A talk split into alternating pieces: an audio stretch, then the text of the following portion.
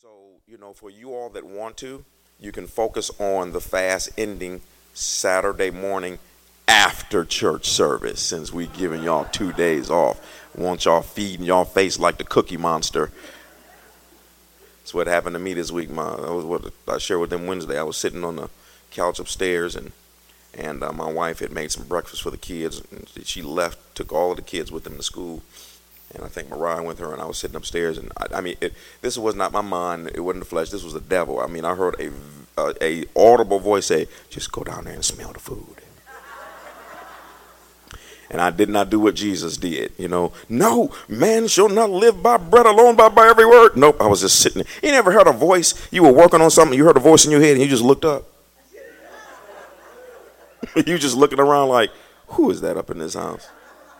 And I sat there, and that voice came about three or four times. And, and, and as I was uh, contemplating going downstairs and taking a sniff, instantly the Lord showed me uh, the cookie monster gobbling up all those cookies real fast. And he was, he, he was showing me the after effect. If you go down there and smell that food, that's exactly how you are going to act, just like the cookie monster. So that vision saved my behind, and I continued on in the spirit. He almost got me several times. you know, some of you did get gotten. I know that's not proper English, but but how many know the Bible says a righteous man falls seven times, gets back up again. It didn't say a righteous man falls uh, seven times, but has to start over again. It says he gets back up from where he fell at. That's important with a fast. When you break a fast, or you mess up in your own mind, okay, or you do something, you grabbed a piece of that chicken that shouldn't have been there in the first place, and oh, oh I can't believe it, I've sinned. Okay, you don't start over, you start from there. Okay. But the enemy will always convince you, raise your hand if this is true, I got to start over. I didn't cancel the whole thing. I've been living for God for 30 years, and now because I ate a piece of potato chip, now I'm in the. Okay, so so keep that in mind. Focus on that. Um, during this week, um, you want to give God quality time. Um, time is very important to God. Time is one of the most precious, if not the most precious, commodity in planet Earth because it is one of the few things that you cannot get back. You can get money back, you can get, you know, there's a lot of things you can get back, almost everything you can get back, but time um, is not something that you can get back. And so it's the most precious commodity, and how you use your time will speak out into the spiritual realm in the kingdom of God and the universe, as the heathen say, um, uh, what you are giving your respect to. And if you draw nigh to God with your time, they draw nigh to you with their manifestation. So give God quality time. Pray the prayers that we mentioned last week. If you're a first time visitor or you haven't heard that teaching, last Saturday, I, part of the message was how to pray perfectly in English. Those prayers will probably be up on the site um, within the next two to three days. Um, but go back. Uh, the, the title of the message is Maximizing the Benefits of Fasting. When you go to the website and look at that title, there's a PDF that's connected to it. And I wrote all of the prayers out because every day in the morning, before you leave for work in your prayer time, and when you come back home, you want to pray those prayers in English. After you pray those prayers in English, you then want to thank God that He is revealing the answers to the specific questions you have. Those prayers are general prayers, but they're perfect. But they're general prayers for your overall growth in every single area. Then you move over into thanking God for answering the specific things that you have. Lord, why is this not working? Lord, is this the will of God for me to do this? You know, I learned uh, from uh, uh from Bishop that uh, only those who ask questions are entitled to answers. And if you don't ask a question, God may not answer you, because um, He already said He had you are He already knows what you have need of before you ask. Well, if that's if that's the case, then how come He just doesn't give it to you? Because a good father will give you what you need before you ask, if he has it to give. Would you agree? But it's a it's a covenant thing. It's a law thing. He knows what you need, but because of spiritual law, his sons must, must ask him to do it because of the dimension that they are in. This is going to sound strange. God does not have a right to come into this planet and do anything unless his people ask because the Bible says Satan is the lowercase g God of this world. Adam turned it over to Satan. It is now a sublease to a fool because of what Adam did. And so now, because it is legally subleased to a fool. The only way that can God can come into the lease and do what he needs to do when it comes to his repairs is the owner of the lease has to give him permission. And so when you become born again, we become the new owners. That's why we're in planet Earth, and that's why the Bible says Jesus is seated at the right hand of the Father, waiting until his enemies that took over the lease get put back in check. Kind of paraphrase, but y'all got it. Okay, so and then ask God to show you the things you cannot see. Jeremiah 33 3, I believe I gave them that scripture. It's one of my favorite scriptures. It's the Amplified Version. It says, Call to me, and I will answer you and show you great and mighty things, fenced in, hidden, which you do not know, do not distinguish and recognize, have knowledge of, and understand. That's very, very, very important because there are people right around you, things right around you, scenarios, circumstances around you people on your job, in your home, in your business, in your ministry, whatever it is. There are things right around you that you cannot see. There are things that have attached themselves to you that you do not know. There are things that are chasing you that you cannot feel.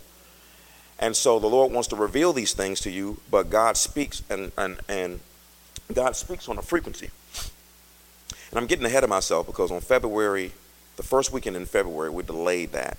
First weekend in February, we are going to start the series on dreams, how to interpret dreams, visions, but going to start is going to be a complete comprehensive teaching on how to hear the voice of God and all of the many different arenas. One of the things that you find is God is speaking to you every day, but you're not tuned into the frequency.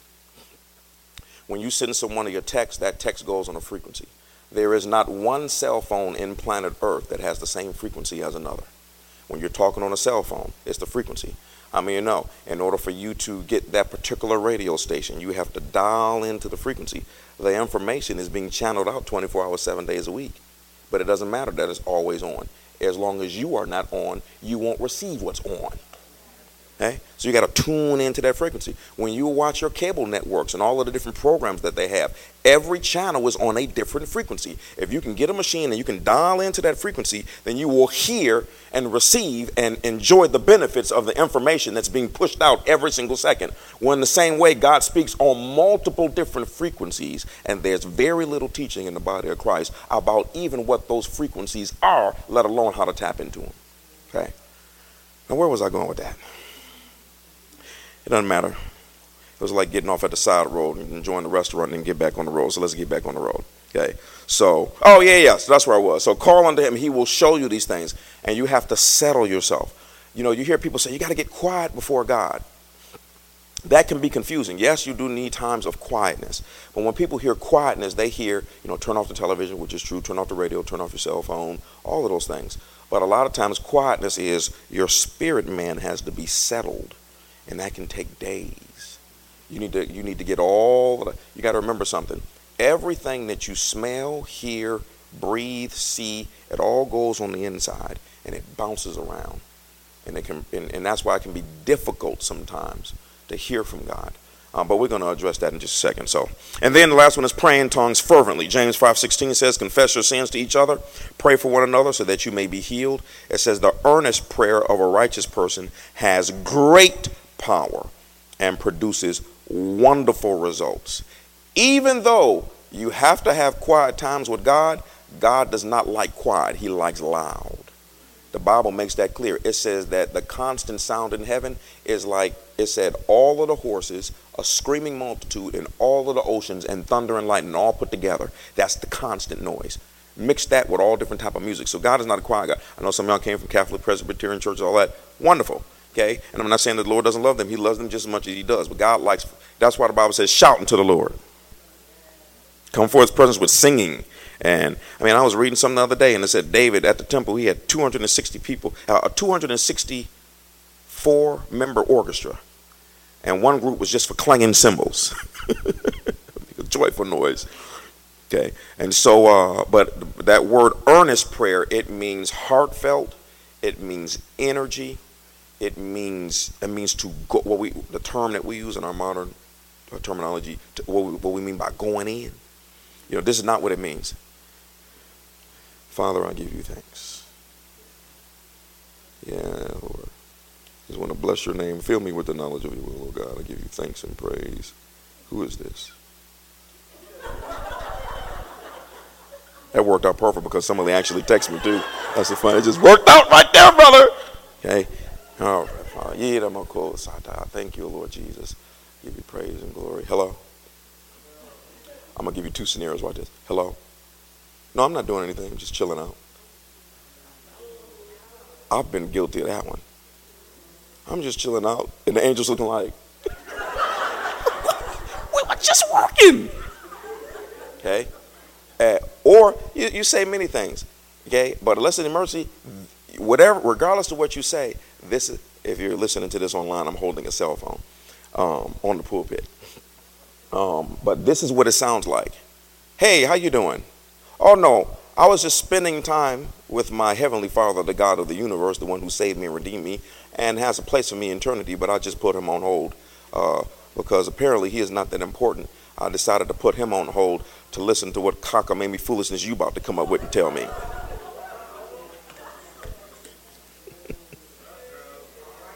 I'm just keeping it real.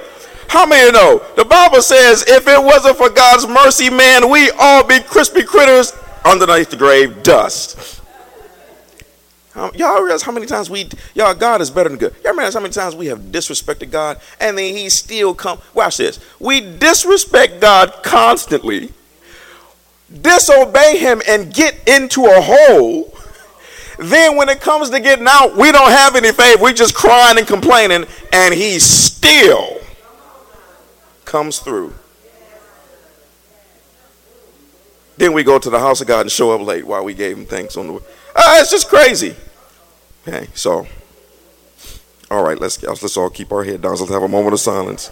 It's in the spirit of the Catholic brethren. They got a place. They got a place, Jesus. Matthew 6 24. So, um, I just want to bring a couple of things to your attention. These are very important. I'll, I'll jump to this very quickly. Most of my ministry time, you know, in times past, we've I've gone for an hour and a half. One time I went for two and a half hours. That one time I went for two and a half hours, there were people that mad at me because I stopped because it was that good. But pretty much I'll be ministering anywhere from 30 to 45 minutes now. And so, uh, um, y'all remember I used to say that for seven years, and y'all be like, whatever, dude. If it was a bet, you would have been lost. Matter of fact, you owe me some money right now because all the times you said you were going to do that. But no, I got to get better now. So Matthew 6:24.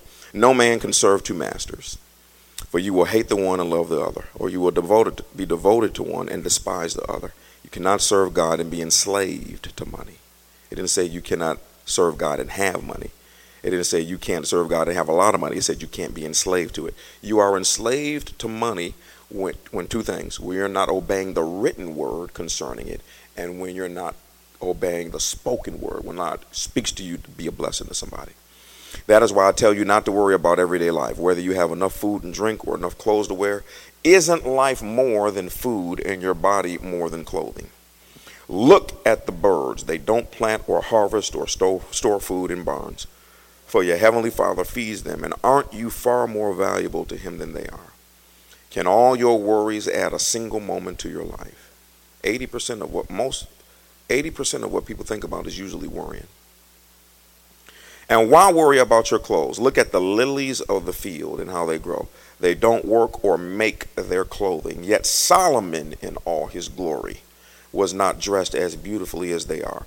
And if God cares so wonderfully for wildflowers that are here today and thrown into the fire tomorrow, he will certainly care for you. Why do you have so little faith? So don't worry about these things, saying, What will we eat? What will we drink? What will we wear? These things dominate the thoughts of unbelievers. They also dominate our thoughts. But your heavenly Father already knows all your needs. Therefore, seek the kingdom of God above all else. Your spouse, your children, your business, your job, your time, social media, television. Seek the kingdom of God above all else and live righteously. And He will give you everything you need. So, in Jesus' name, I declare that this year you will receive every single thing that you need and more. Okay? For those that seek the Lord, there are things that will be automatically given to you before you ask. Um, you know, this is very important because the richest man in history never asked for wealth. Uh, 1 Kings 3 12 through 13. God told Solomon, I will give you what you ask for. I will give you a wise and understanding heart, such as no one else has ever had and I will also give you what you did not ask for. riches and fame. No other king in all the world will be compared to you for the rest of your life. This tells you a couple of things. Number one, apparently God wants you to be rich before you ask. And God doesn't have a problem with you being famous as long as you put him first. First thing. Second thing is, that's why I added those prayers. You notice those prayers have to do with asking God His perfect will, wisdom, insight, light, etc. When you pray that every day, the riches are added. That's why they're not being added because we complain it every day and not praying that every day. Because here, Solomon didn't ask God to be rich. And the crazy thing is, God, yeah, let me tell you something. It's a, how many you know, lift your hand if this is you. It's a dangerous thing for God to come to some of us and say, whatever you want right now, I'll give it to you. I'm to have to say, Lord, I need to go on a three day fast for that and think because I can get myself into some trouble. Oh, whoo, man, y'all see me on the news in about a week. Some of y'all swear, oh no, I will do the right thing. Didn't do the right thing with your taxes. Oh, I will honor the Lord. You didn't even save money last year. Oh, I will bless everybody in the community. Man, we won't see you for a whole 30 years. You be out there on the ocean looking for the Titanic on a yacht that says sailing for Jesus. And Jesus doesn't need any sailors. He needs you to get your behind home. Okay? But that's the revelation of seek the Lord above everything. See, when Solomon, when God, I mean, I want you to think about God comes to the man with a request.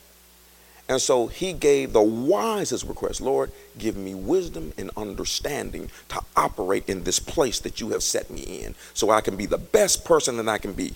And Jesus was like, What? We're going to give you some money too then. Okay. So, First Chronicles 28 9. Solomon, my son, learn to know the God of your ancestors intimately, not casually, intimately. The reason why many people can't hear from God is because they have a casual relationship with God. Many people say, Oh, I love God. No, a lot of people like God. Some people even tolerate God because they want to get into heaven. But there's not a lot of people that actually love God. Because when you love someone, you are willing to do anything for them. And Jesus says, Only those who keep my commandments love me. I mean, no, we're good for lip service. We've all done it. Go ahead and lift your hands. It's okay. The Lord already knows the truth anyway. Psh, I'm going to do the right thing, Lord.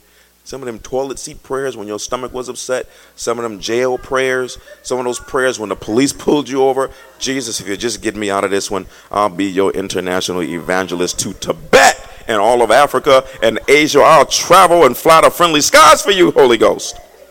Get you out, you smoking weed the next day. The Lord ain't paying no attention to us. I'm telling you, the Lord, you know what? The Lord pays attention to us, but half the time He's not paying attention to us because He knows a lot of times we just talking. I mean, you know, we'll be honest, we just talking sometimes. But that's about to change this year. It's time for us to just stop talking. It's time for us to talk the talk that brings about stuff that, so that we can walk the walk. Solomon, learn to know the God of your ancestors intimately, not casually worship and serve him with your whole heart and a willing mind. For the Lord sees every heart and knows every plan and thought. If you seek him, you will find him. But if you forsake him, he will reject you forever. It did not say that he would leave you, it says that if you leave him. Psalm 105. Search for the Lord. Psalm 105 4. Search for the Lord and for his strength. Continually seek him. Continually seek him. You know, the Lord gave me a glimpse of something. Um, excuse me. Why I keep putting this top back on is beyond me.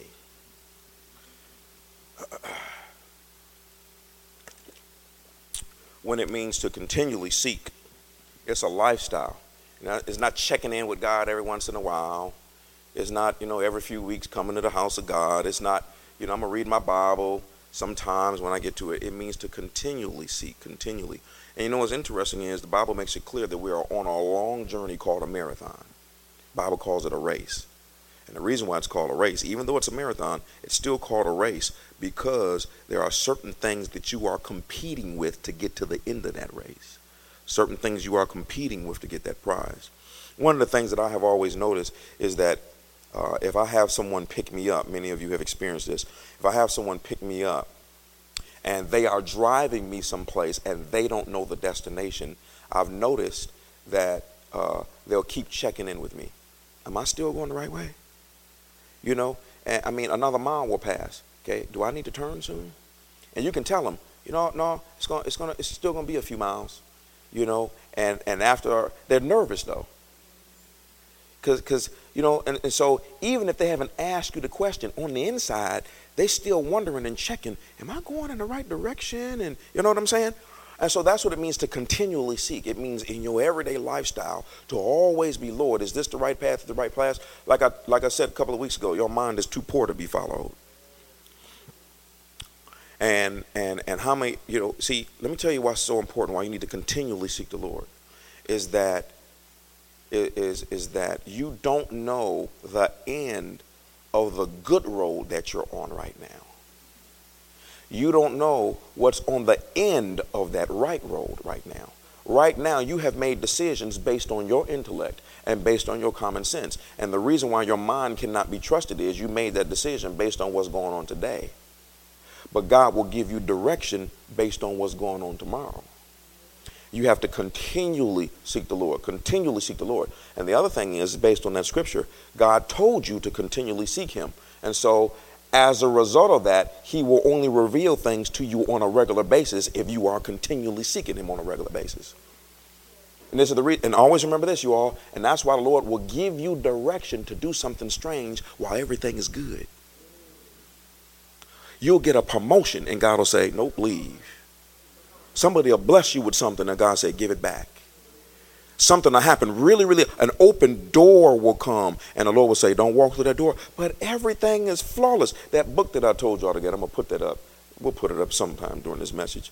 Um, I, man, I read something, and the Post said that, that there was an open door in a particular region of a country, and it said that he started opening up all of these satellite churches, opening up all these satellite churches. And he said, and then after a couple of years, he said, all of this craziness started happening with all of the satellite churches all the craziness. So he went to the Lord and he said, Lord, what is going on? He said, Simple, I'm not with you. He said, You came up with that idea because it was an open door. You assumed you were supposed to walk through it. And this is the deep part. One of the satellite churches had got to 2,000 members. And it was something like, something like, it was something like 15 satellite churches and they were all growing. And you're supposed to say when the Lord told him that, he said, this cracked me up. He said he got one of his guys and they went and got a truck and they went to every location and grabbed every podium out of the building. Closed, but it's 2,000. Closed. The one he closed that had 2,000, after he closed it, it opened back up with another individual and got to 20,000. Because your mind is too poor to be followed. So the Lord will tell you stuff See, y'all, the Lord is not interested in it going south and then, oh, no, the Lord, and see, how many know? It's hard to leave something that's good because it's good. It's easy to leave something bad. But see, God is not interested in you leaving it while it's bad. He's interested in you going from good to good, glory to glory, increase more and more, light to more light. So that's why that series is going that, that series is going to blow your every day the Lord is giving me stuff. Okay? So that's very important. Seek the Lord and seek Him continually. And always remember, no matter what you come up with, God always has a better way. He always has a better way. When it comes to buying a house, a car, getting out of debt, regardless to what it God always has a better way. If you come up with a business plan, God always has a better way. Your education disqualifies you for the things of God. Because God already said that the wisdom of this world is foolishness to him. So if all of the education and wisdom of this world is foolish to him, why would he respect your idea? Like he doesn't know what he's doing. Well, you know, Lord, I got my doctorate. Wonderful. You're still in poverty land. The more education you get, the more you mess yourself up in the kingdom because you begin to trust and how long you went to school. Man, I went to school for eight years. Man, I'm about to use my brain power for something. Yeah, you might want to use your brain power for the Jesus. 1 Corinthians 2 9 through 10. That is what the scripture means when they say, No eye has seen no ear has heard, and no mind has imagined what God has prepared for those that love him. But it was to us that God revealed these things by his Spirit. For his Spirit searches everything out and shows us God's deep secrets. So no matter what way you have come up with, there's a deeper way. Okay. Whatever, no matter how fast of a process you have created, there's a faster process. And sometimes, y'all, the Lord, the Lord can give you. The Lord shared something with me. I mean, I shouldn't share something. I read something here, and that, that's going to save me years of headache. Years of headache. So I'll get there in a moment. Matthew 11, 28. Jesus said, Come to me, all you are weary and heavy laden, and I will give you rest. Take my yoke upon you. Let me teach you. But I got an education. Let me teach you. But my supervisor said, Let me teach you. But I went to school for five years to learn how to work on cars. Let me teach you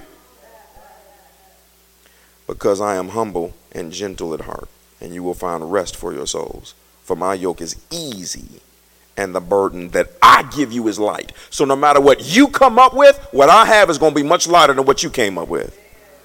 But the problem is you got to know how to tune into that voice over time. It's not just one time sitting. You have to work yourself. The Bible says that the kingdom of God has come, and Jesus said men are now pressing into it. You got to press your way into it fasting and prayer and dedication. You dedicate yourself to go to a raggedy school and sitting in class for eight hours learning, learning useless information. But then when it comes to sitting before God for two hours, all of a sudden, oh, that's extreme. What's more extreme? To sit before the face of somebody who said they would tell you everything because they know everything, or to go to an educational system to get an education on stuff that you usually don't end up using in life. Then you get a degree and don't even go into that field. And if you go into that field, they then hold you down in that field. Mm, that's just me. You are in need because you do not know what you need to have your needs met. So you got to create a lifestyle of seeking Him. Okay. So with that, I just want to give you some, some. Uh, um, this is just like a little preliminary teaching before we jump in next two weekends from now just to give you, just in these last few minutes, how many would like to know, you know, God does things in exact order. He is not crazy. He is not hard to understand. He will show you the things that you should do in order for you to tune into that frequency. I got some stuff I'm trying to accomplish. Okay? So, first thing is that you want to make sure is sin. Isaiah 59, 1 through 2. That will create a great blockade. We're not talking about because you made a mistake, you know, you fell into something you came back out. That's not prevent God from speaking for you for a long time. We're talking about you are ingrained in sin, living in sin. You know it and you have not come out. There are some, if you're not careful, you will go and live in sin so long you will forget you living in sin.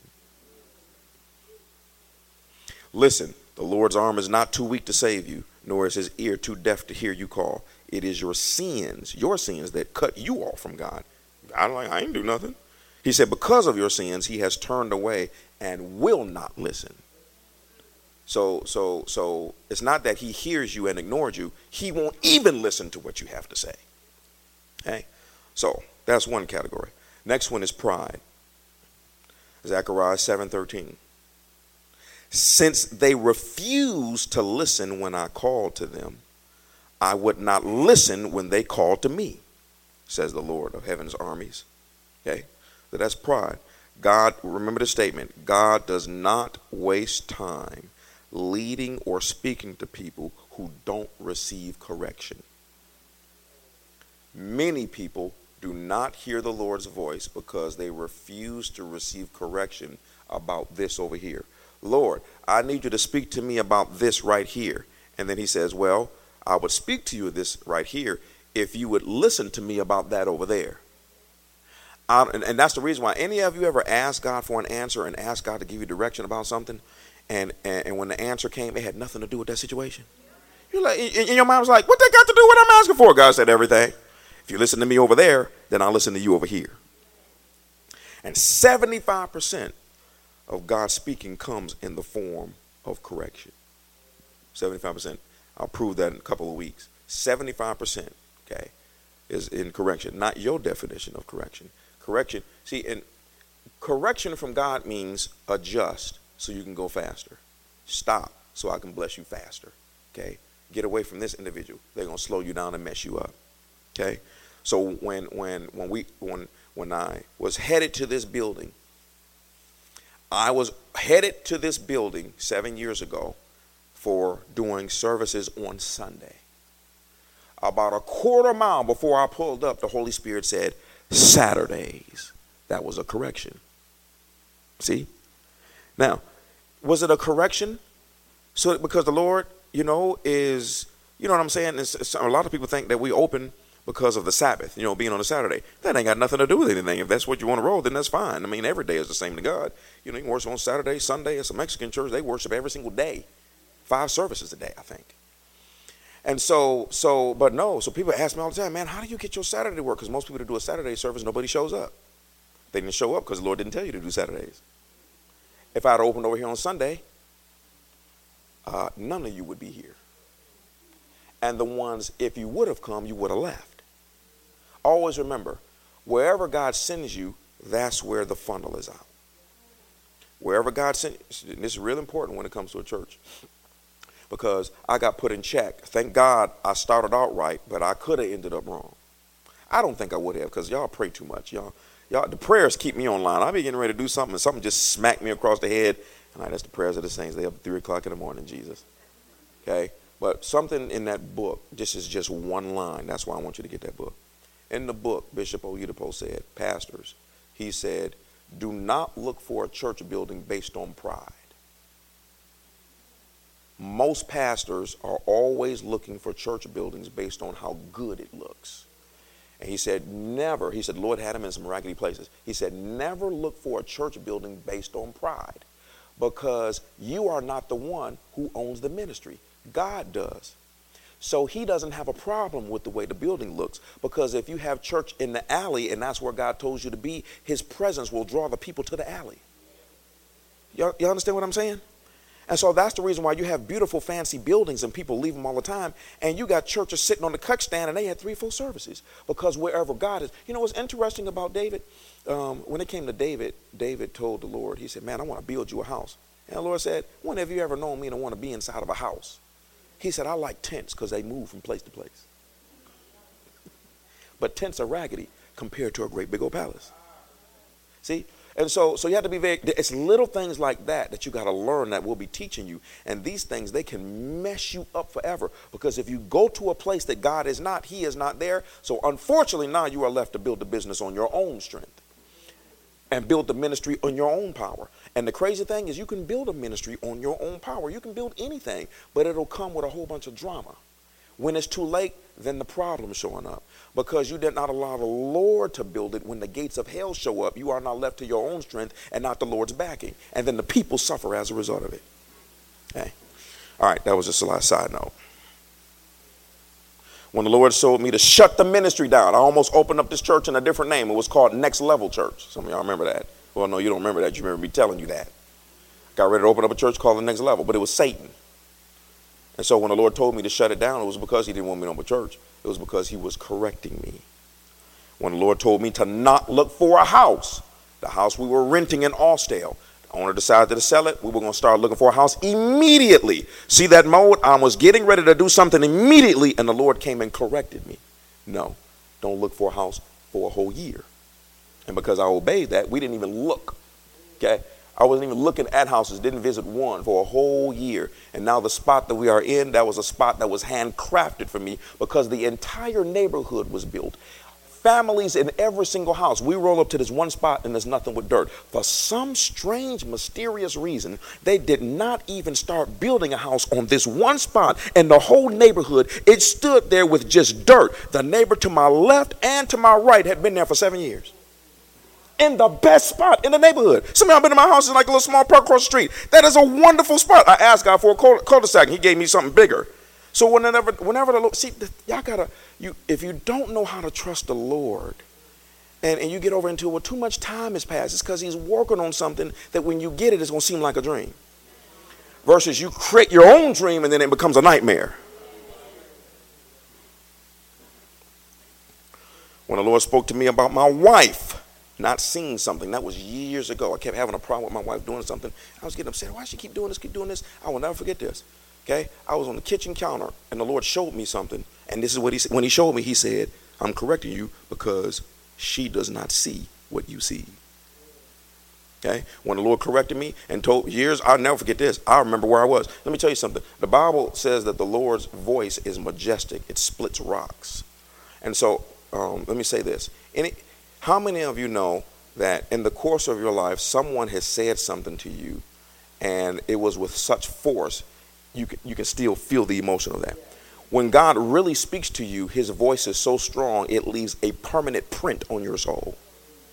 And so everything that the Lord has spoken to me about in the past, it's like it's like it was just a moment ago when the Lord spoke to me in the shower and told me to move to Atlanta. It's like He just spoke that just a moment ago. I was out there in a sea of people, you know, a million people downtown Detroit. It was at a some uh, African festival with fireworks and all that type of stuff. It's a million people, and all Africans playing all that loud. You know, the people over in uh, in Africa and Jamaica, they, they like speakers. You know, they like that loud music. And she knows she from Zimbabwe. Man, they like it loud. They like it loud. Ear piercing. Man, all them guys out there playing all of that music. It's a million people down there, and I'm walking around with my kids, and, and didn't know I had walked away from my youngest daughter, my, one of my daughters named Sophia. And in the midst of all of that noise, I heard a voice. Where's Sophia? And that was years ago. And yet, it's like it's, it's a permanent print. And so, and because when the Lord speaks, that's why you got to see the Lord. When the Lord speaks and give you direction, that voice is so strong, it pushes you past any obstruction. Because no matter what comes, the voice that he gave you and the command that he gave you is stronger than the opposition. And if a million people come against you, if they call you a fool like they did for starting church on Saturdays, you didn't even hear what they said because the word let's a permanent man That's why the devil does not like for you to seek the Lord. Because he knows that if you seek the Lord and you do it faithfully and consistently and diligently and you do it continually, when the Lord speaks, Satan will never be able to stop you from doing anything. If he tell you to make your own rocket ship and fly to the moon, man, NASA be out there, what are you doing? Building a rocket ship about to go to the moon? Because when the Lord speaks, it says his voice splits rocks. I mean, the Bible says the whole planet just fled from his face. What flies away when he speaks? And to have that voice speak to you and give you direction in a thing. When that thing comes, mean, I didn't even plan on going this, but this is for somebody. When that word comes, man, it drives away all fear, it drives away all intellect, it drives away all common sense. You don't care what your mama said and your grandmama who have coffee with Jesus every single morning. It doesn't matter what the educational system said, the government said, the president said, your teacher said, your neighbor said. It doesn't matter what anybody says because the voice, it was a whisper and it was still still, but it was strong. It's a still voice, but it's more powerful than an earthquake. And when it speaks, it steals everything around you. It makes all, they still talking, but the voice is so strong that it just makes everything go dead. And you couldn't listen to him if you wanted to. That's what is the power behind seeking the Lord. You know, Yonggi Cho said something I never forgot. He said, see the difference between you and your American pastors? He said, the Lord takes too long for y'all. He said, me? He said, I stay there. He said, because when the Lord speaks, he said, you can carry that word for the rest of your life. And put up this graphic. You must hear him before he will hear you. You must obey his word before you can hear his voice. And you must follow his instructions first before he gives you directions. I'll leave that up there for a second. You must hear him first before he will hear you. You can come on up. Wife is a seat up here for you if you're coming. The queen is in the house. You must hear him first before he will hear you. You must obey his word before you can hear his voice. And you must follow his instructions before he will give you directions. So the first part is in the word, and the second, second part is in his voice. Next one. Almost done here, I think. God rarely answers you the exact moment you want him to answer. That'll mess you up. Now, I did a teaching about how the Lord does things on the third day. He will do things after three days. Okay? But there are things that he will do and you can miss it if you're not careful. 1 Samuel 13, 5 through 13.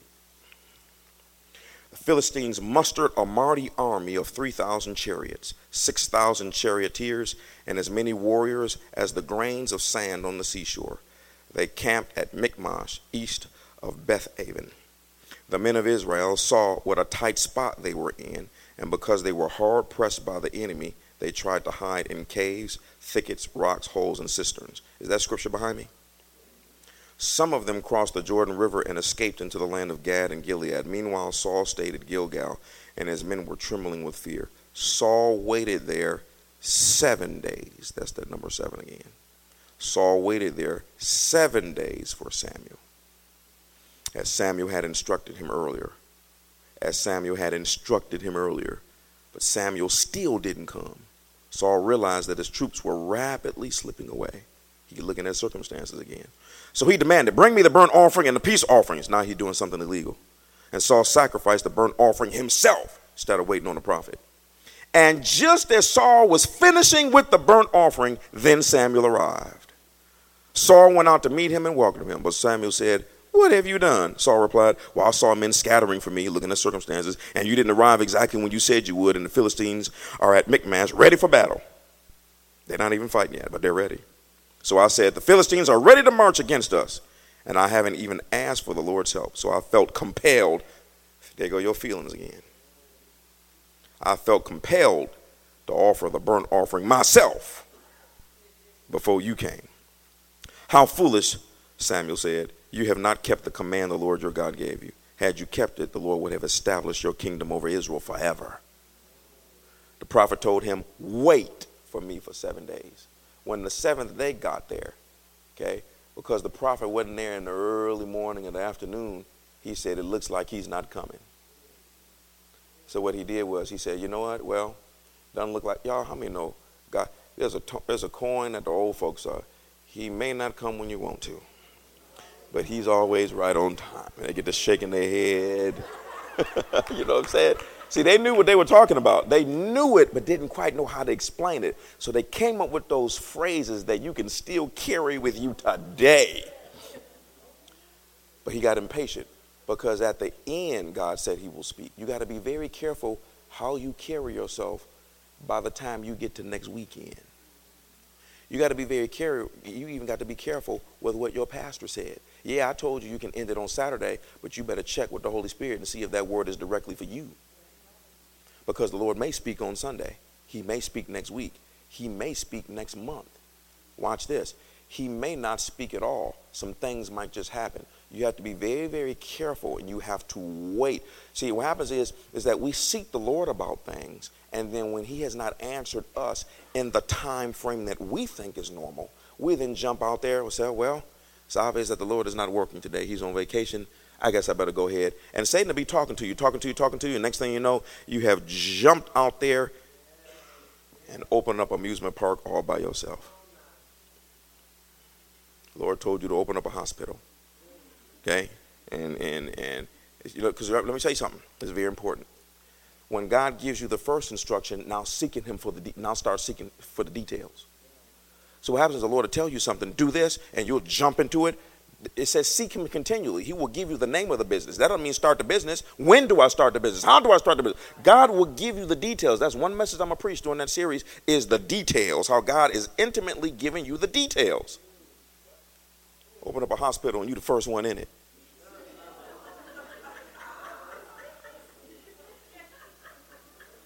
Next one. The answer may not be what you expect.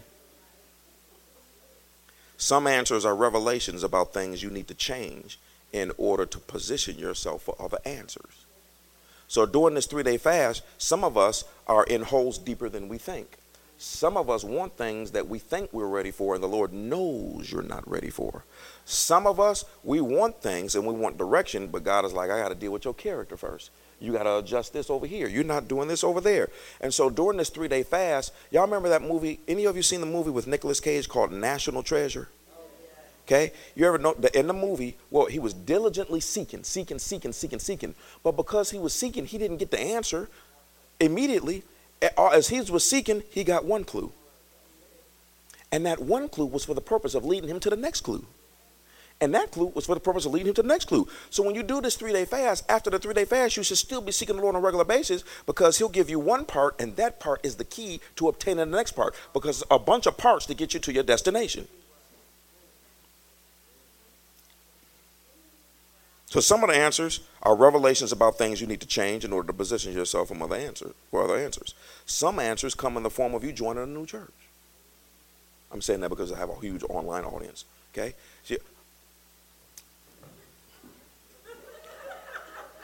I just realized Nicole's testimony. Nicole and Jesse, they were the. I always get confused as if you or Antoinette. Y'all both showed up around the same time. Anyway, Nicole and Antoinette, they were like the first people to join our church seven years ago, and I think Anita. But but watch what happened. Nicole, she was at a previous church, and you didn't even pray in tongues at the end, did you? Okay, and so but she did a forty day fast.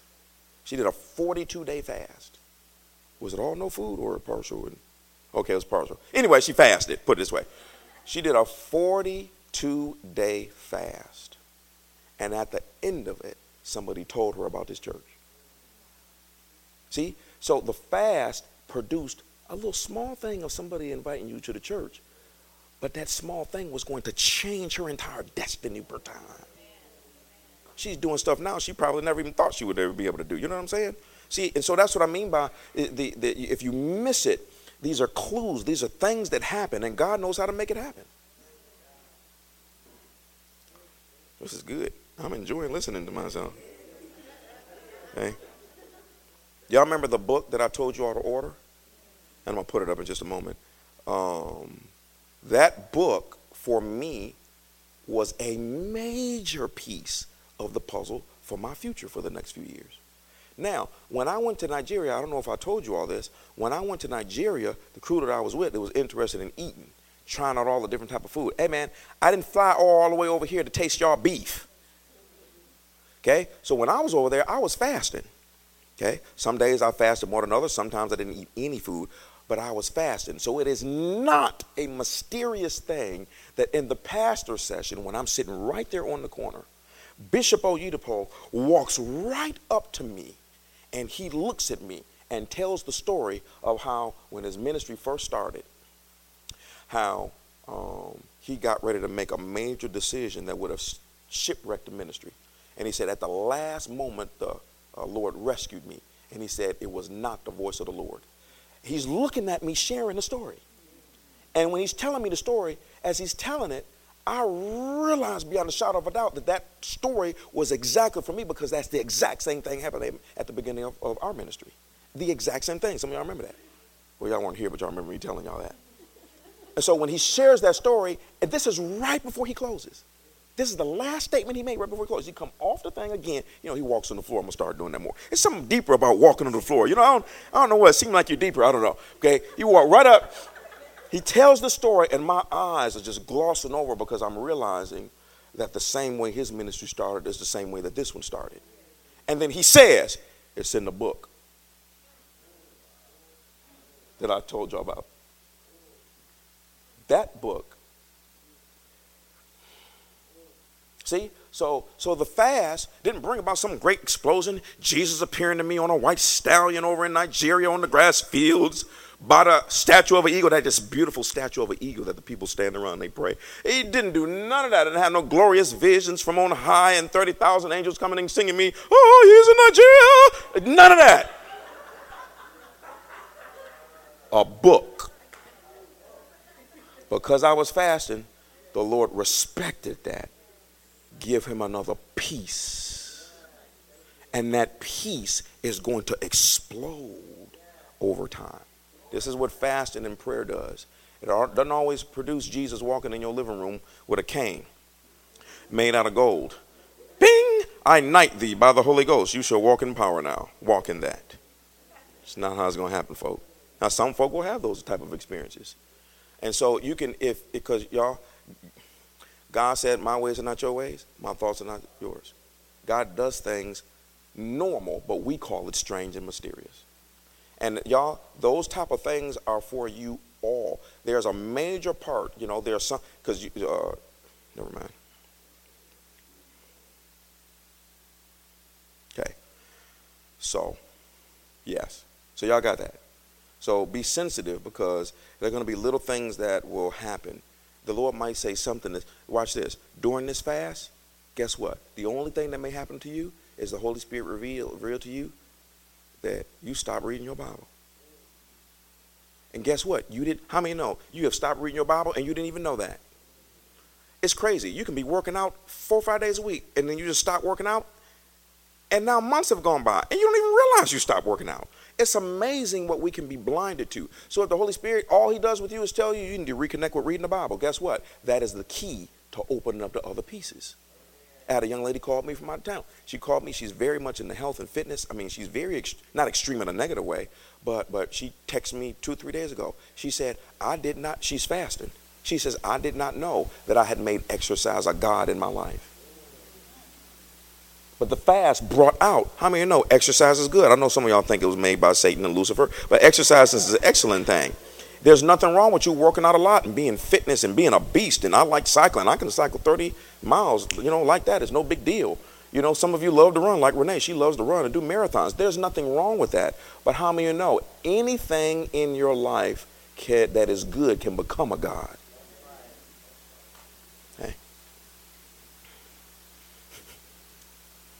Last one. Man, I'm good, boy. I'm getting better and better. I didn't mean it that way. That sounded a little. uh, so let me. I, I, feel like it's a little. You know, so so just y'all next week, go to God with your questions. If every question is not answered seemingly by the end of the next week, guess what you should continue doing the next week? Continually seek the Lord, y'all. It is a very very powerful thing to seek the Lord every day over the same question. That is a very powerful thing. And remember, remember what uh, the unjust judge and, and the widow woman, he, he, wouldn't he wouldn't let it go, and she came back, wham, wham, wham, and she wouldn't let it go. And so it's a powerful thing. And so there, there are many different reasons why you have not heard or God has not spoken. Many different reasons. Sometimes you have to be built up. I don't know all the different reasons. All I know is this that if you will stay there day in, day out, eventually the answer and the revelation and the direction will come. And when it comes, it'll be worth it, even if you have to seek the Lord for 30 years.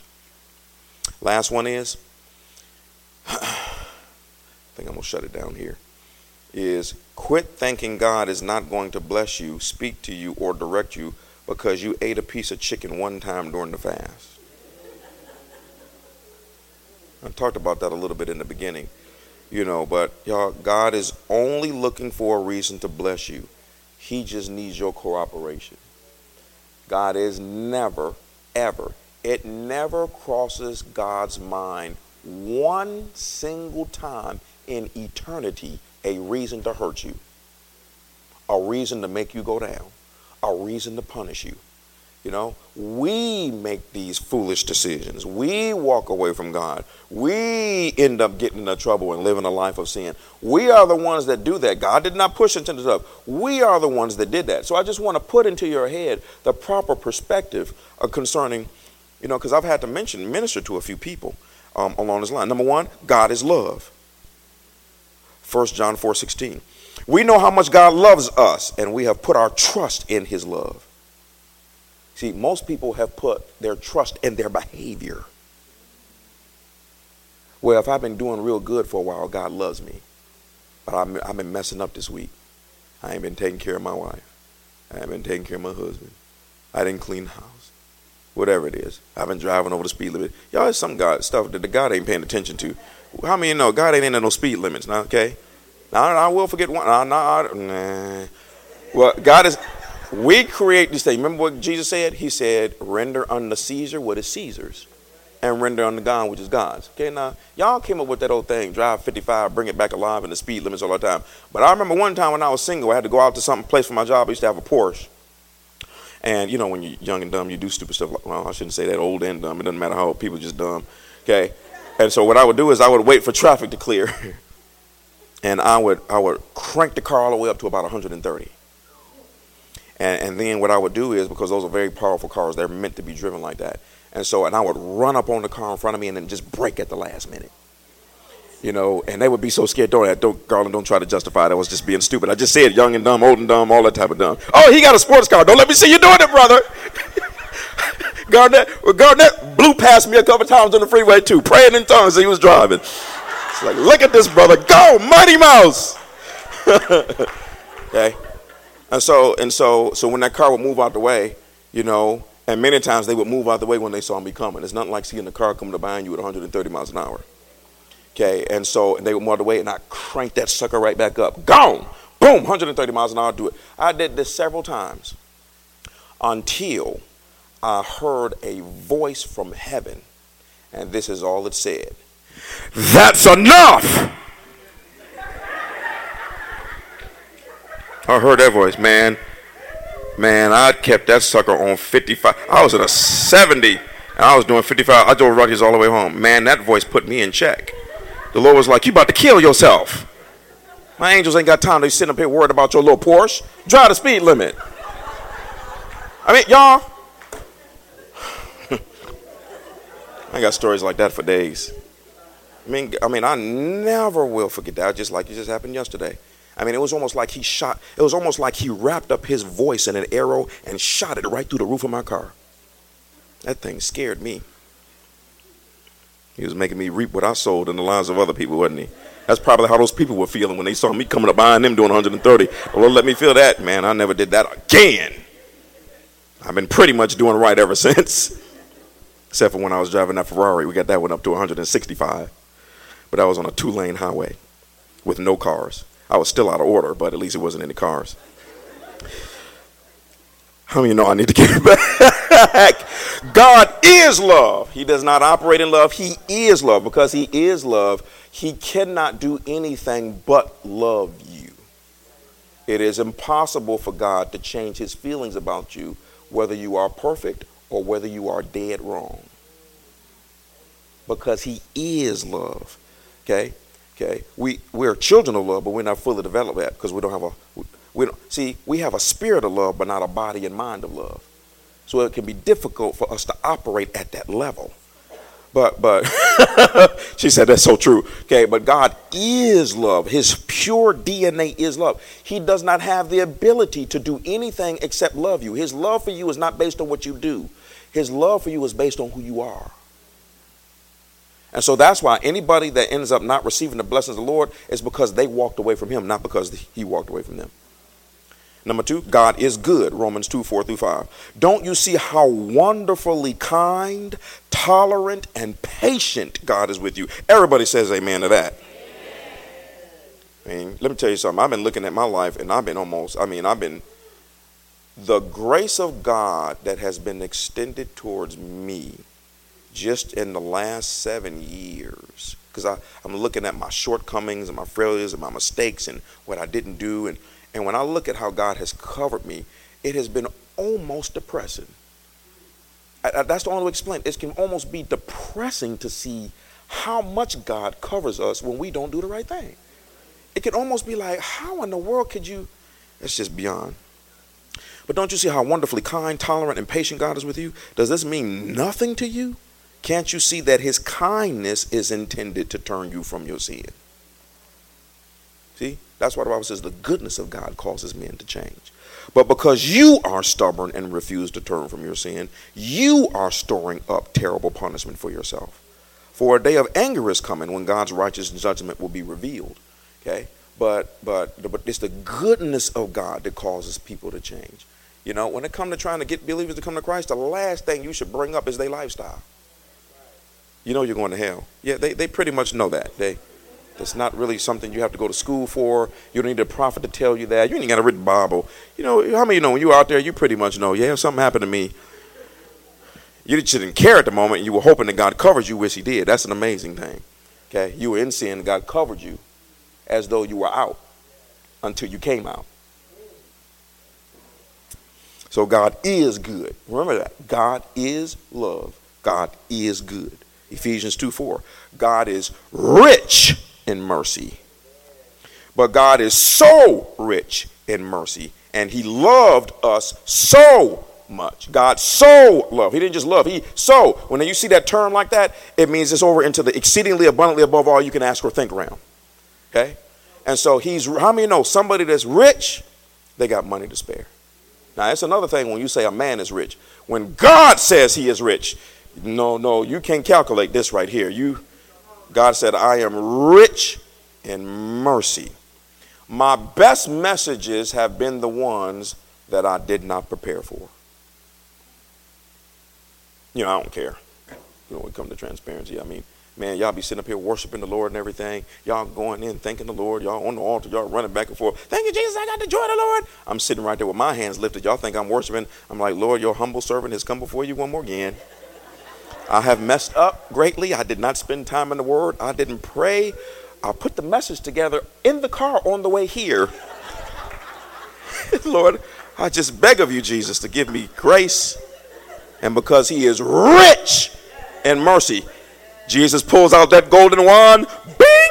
I knight thee. And y'all be like, oh my God, he must have prayed in tongues for 40 days. Nope.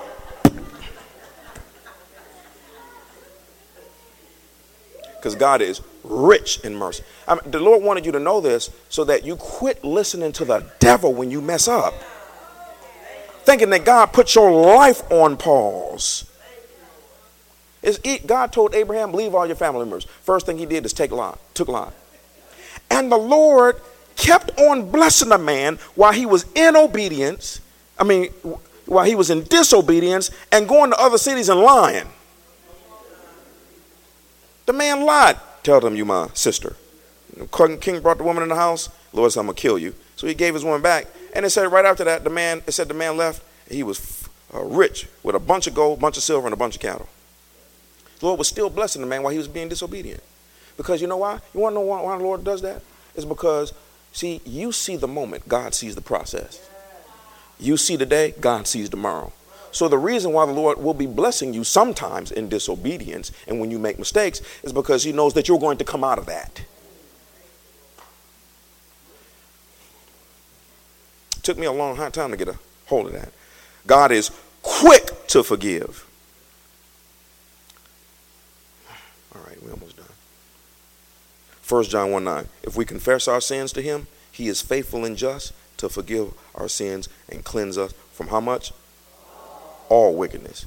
The key I want you to see is not even the sins and the cleansing part. What I want you to see is the faithful and just. If, if you mess up and God doesn't forgive you, he considers himself unfaithful.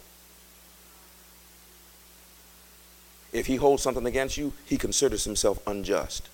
That's why he said, I'm faithful and just to cleanse you and forgive you. John 8, 4 through 11. This is the woman in adultery. Teacher, they said to Jesus, the woman was caught in the act of adultery. The law of Moses says to stone her. What do you say? They were trying to trap him into saying something they could use against him. But Jesus stooped down and wrote in the dust with his finger. They kept demanding an answer, so he stood up again and said, All right, we got a stoner, but let the one who has never sinned throw the first rock. Then he stooped down again and wrote in the dust. Everybody been trying to figure out what he was writing in the sand. I don't care what he was writing in the sand. Can we focus on the fact that he forgave the woman? Trying to figure out what he was writing in the dust for. Read the whole Bible. How about you read the Bible instead of worried about what? Never mind. Let me just keep on going back to people want to argue over everything nowadays. So I say most of the stuff on social media is showing off or going off. When the accusers heard this, they slipped away one by one because all of them had had many sins too, beginning with the oldest because he had the most. He had been around for a long time. He had been sinning for quite a few years until only Jesus was left in the middle of the crowd with the woman. Jesus stood up again and said to the woman, Where are your accusers? Didn't even one of them condemn you? No, Lord. And Jesus said, Well, neither do I. Just don't do it again. Now you see how simple it is? See? Now, now you worried about God because you had some potato chips. Oh Jesus, he didn't left me alone. Oh, oh, oh man, I got mad and stuck up my middle finger at the person as they drove by me. Oh, I guess my blessings are held up. This woman committed adultery. And watch this. And when the other man tried to condemn her, Jesus did a tricky question to get her out the situation. Then said, I'm perfect, but I don't condemn you. Just stop. Don't do it again. Didn't walk off. She didn't need no counseling. She didn't sit on the front row of the church. She didn't be, oh! Something the Lord taught me years ago. Anybody that mess up, You do not sit them down unless they continue to sin. You know why? Because if somebody messes up big time and then you set them down, you have given them the impression that God has not forgiven them. So now you are holding something over that individual that God Himself is not holding. He said, If you confess it, I will forgive you and cleanse you. So if I forgave you and cleanse you, who are you as a man to penalize them? Oh, I forgot. You building your ministry. And when you building your brand and your ministry, you concerned about how folk make you look.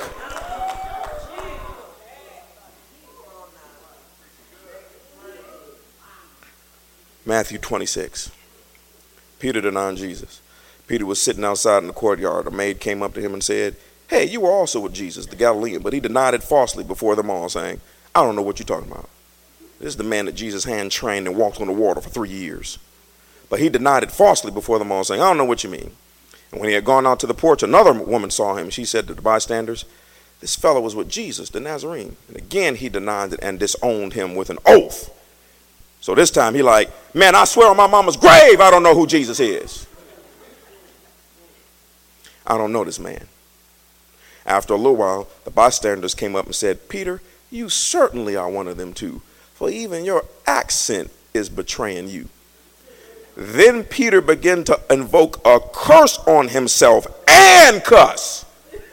So the man is cussing and said, Look, if I'm lying, let lightning strike me down, you blankety blanky blanky. I told y'all. I don't know this man. And at that moment, a rooster crowed, You out of water! I couldn't help it. That was probably lame and my kids gonna talk to me, but I just couldn't help me.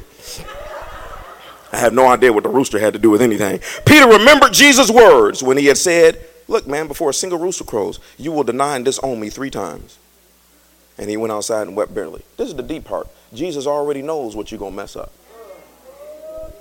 and has forgiven you before you messed up. So when you mess up, will you, let's finish it. John 21, 3 through 17. Simon Peter said, Since he messed up, I'm going back to my old lifestyle. I'm going fishing. So since I messed up, you know what? this ain't worth keep on going. I really can't do this. I might as well go back to my other lifestyle. We'll come too, because when you go out, other folk go out. When you come in, other folk come in. So they went out in the boat, but went back to the same old lifestyle. Nothing. They didn't catch anything. At dawn, Jesus was standing on the beach, but the disciples couldn't see who he was, and they called. He called out, "Fellows, have you caught any fish?" No. Then he said, "Throw out your net on the right hand of the boat, because my results are different." and you'll get some. So they did. And they couldn't haul in the net because there were so many fish in it. Then the disciple Jesus loved said to Peter, It's the Lord. Simon Peter heard that it was the Lord, he put on his tunic where he had stripped from work. I don't know what the man was doing, working on the fishing boat naked. I don't know what that was about. And then he jumped into the water. It's some off the chain stuff in the Bible, y'all. He headed to shore, for they were only about 100 yards from shore. When they got there, they found breakfast waiting for them fish cooking over a charcoal fire and some bread. I'm gonna keep on. Oh, y'all, whatever. Y'all are a trip. What's interesting here is that uh, Jesus. Hold on a second. I need to read something, y'all.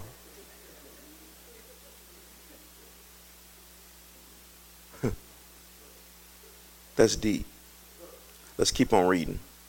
Read what, what I saw. I didn't see before. What I saw is Jesus asked them, "Did they have any fish?" They said no. He said, she throw your stuff on the right side of the ship. The next scripture said that it was so much they couldn't bring it to shore. But when Peter got to shore, Jesus had already made the fish. Hmm. The others stayed with the boat and pulled the loaded net to shore, for they were about a hundred yards from shore. When they got there, they found breakfast waiting on them. Fish cooking over a charcoal fire and some bread. Bring some of the fish you have just caught, Jesus said. So Simon Peter went aboard and dragged the net to shore. There were 150 large fish, 153 large fish, and yet the net hadn't torn. Now come and have some breakfast. Jesus said, none of the, uh, I'm sorry, none of the disciples dared to ask him, who are you? They knew it was the Lord. Then Jesus served them the bread and the fish. This was the third time Jesus had appeared to his disciples since he had been raised from the dead. After breakfast, Jesus asked Simon Peter. Now, this is the one who Jesus hand trained for three years. This is the one who denied the individual that trained him. This is the one who said, On my mama's grave. This is the one who said, Let lightning strike me down if I'm lying. and cussed folk out while he was doing it. And Jesus didn't bring up none of that. He asked him one question Simon of John, do you love me more than these? Watch this. What was these? The fish represented his old lifestyle.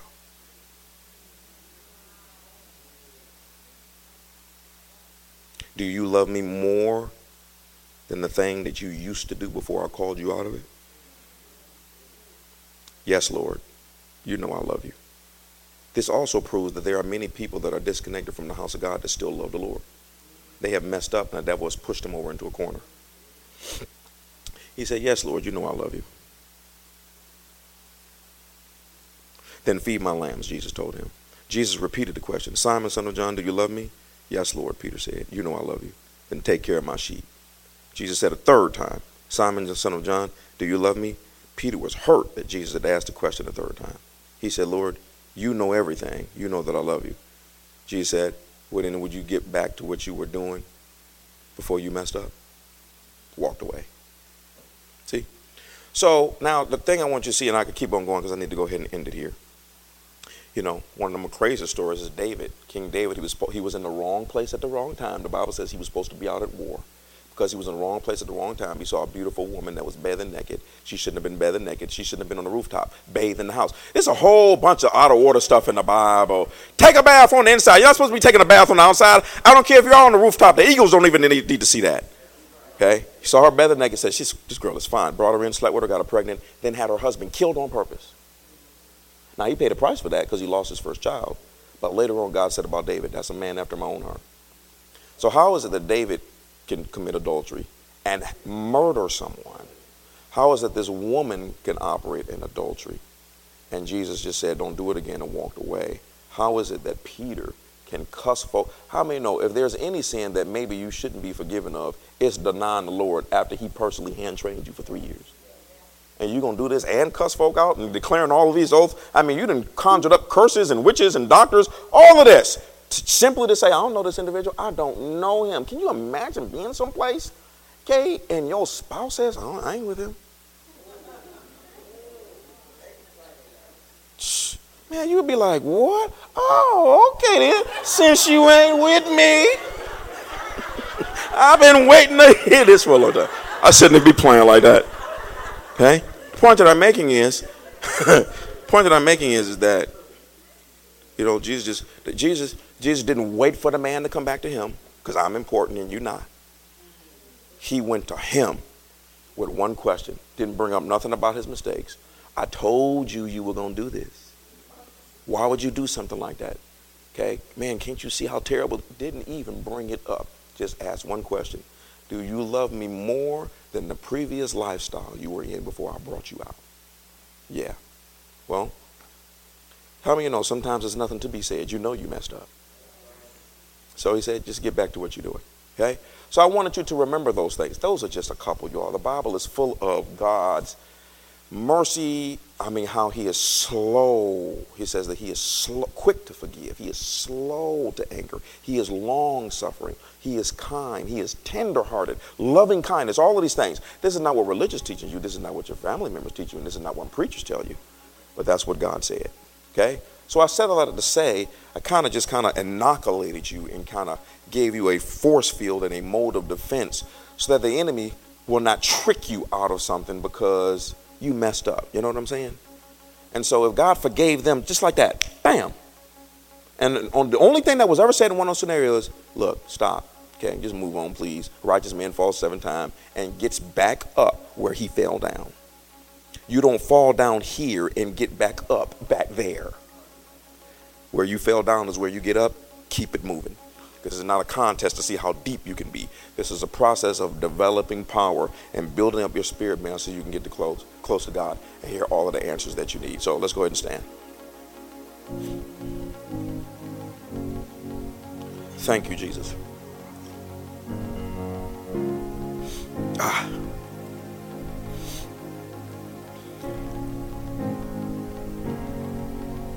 Thank you, O Lord God.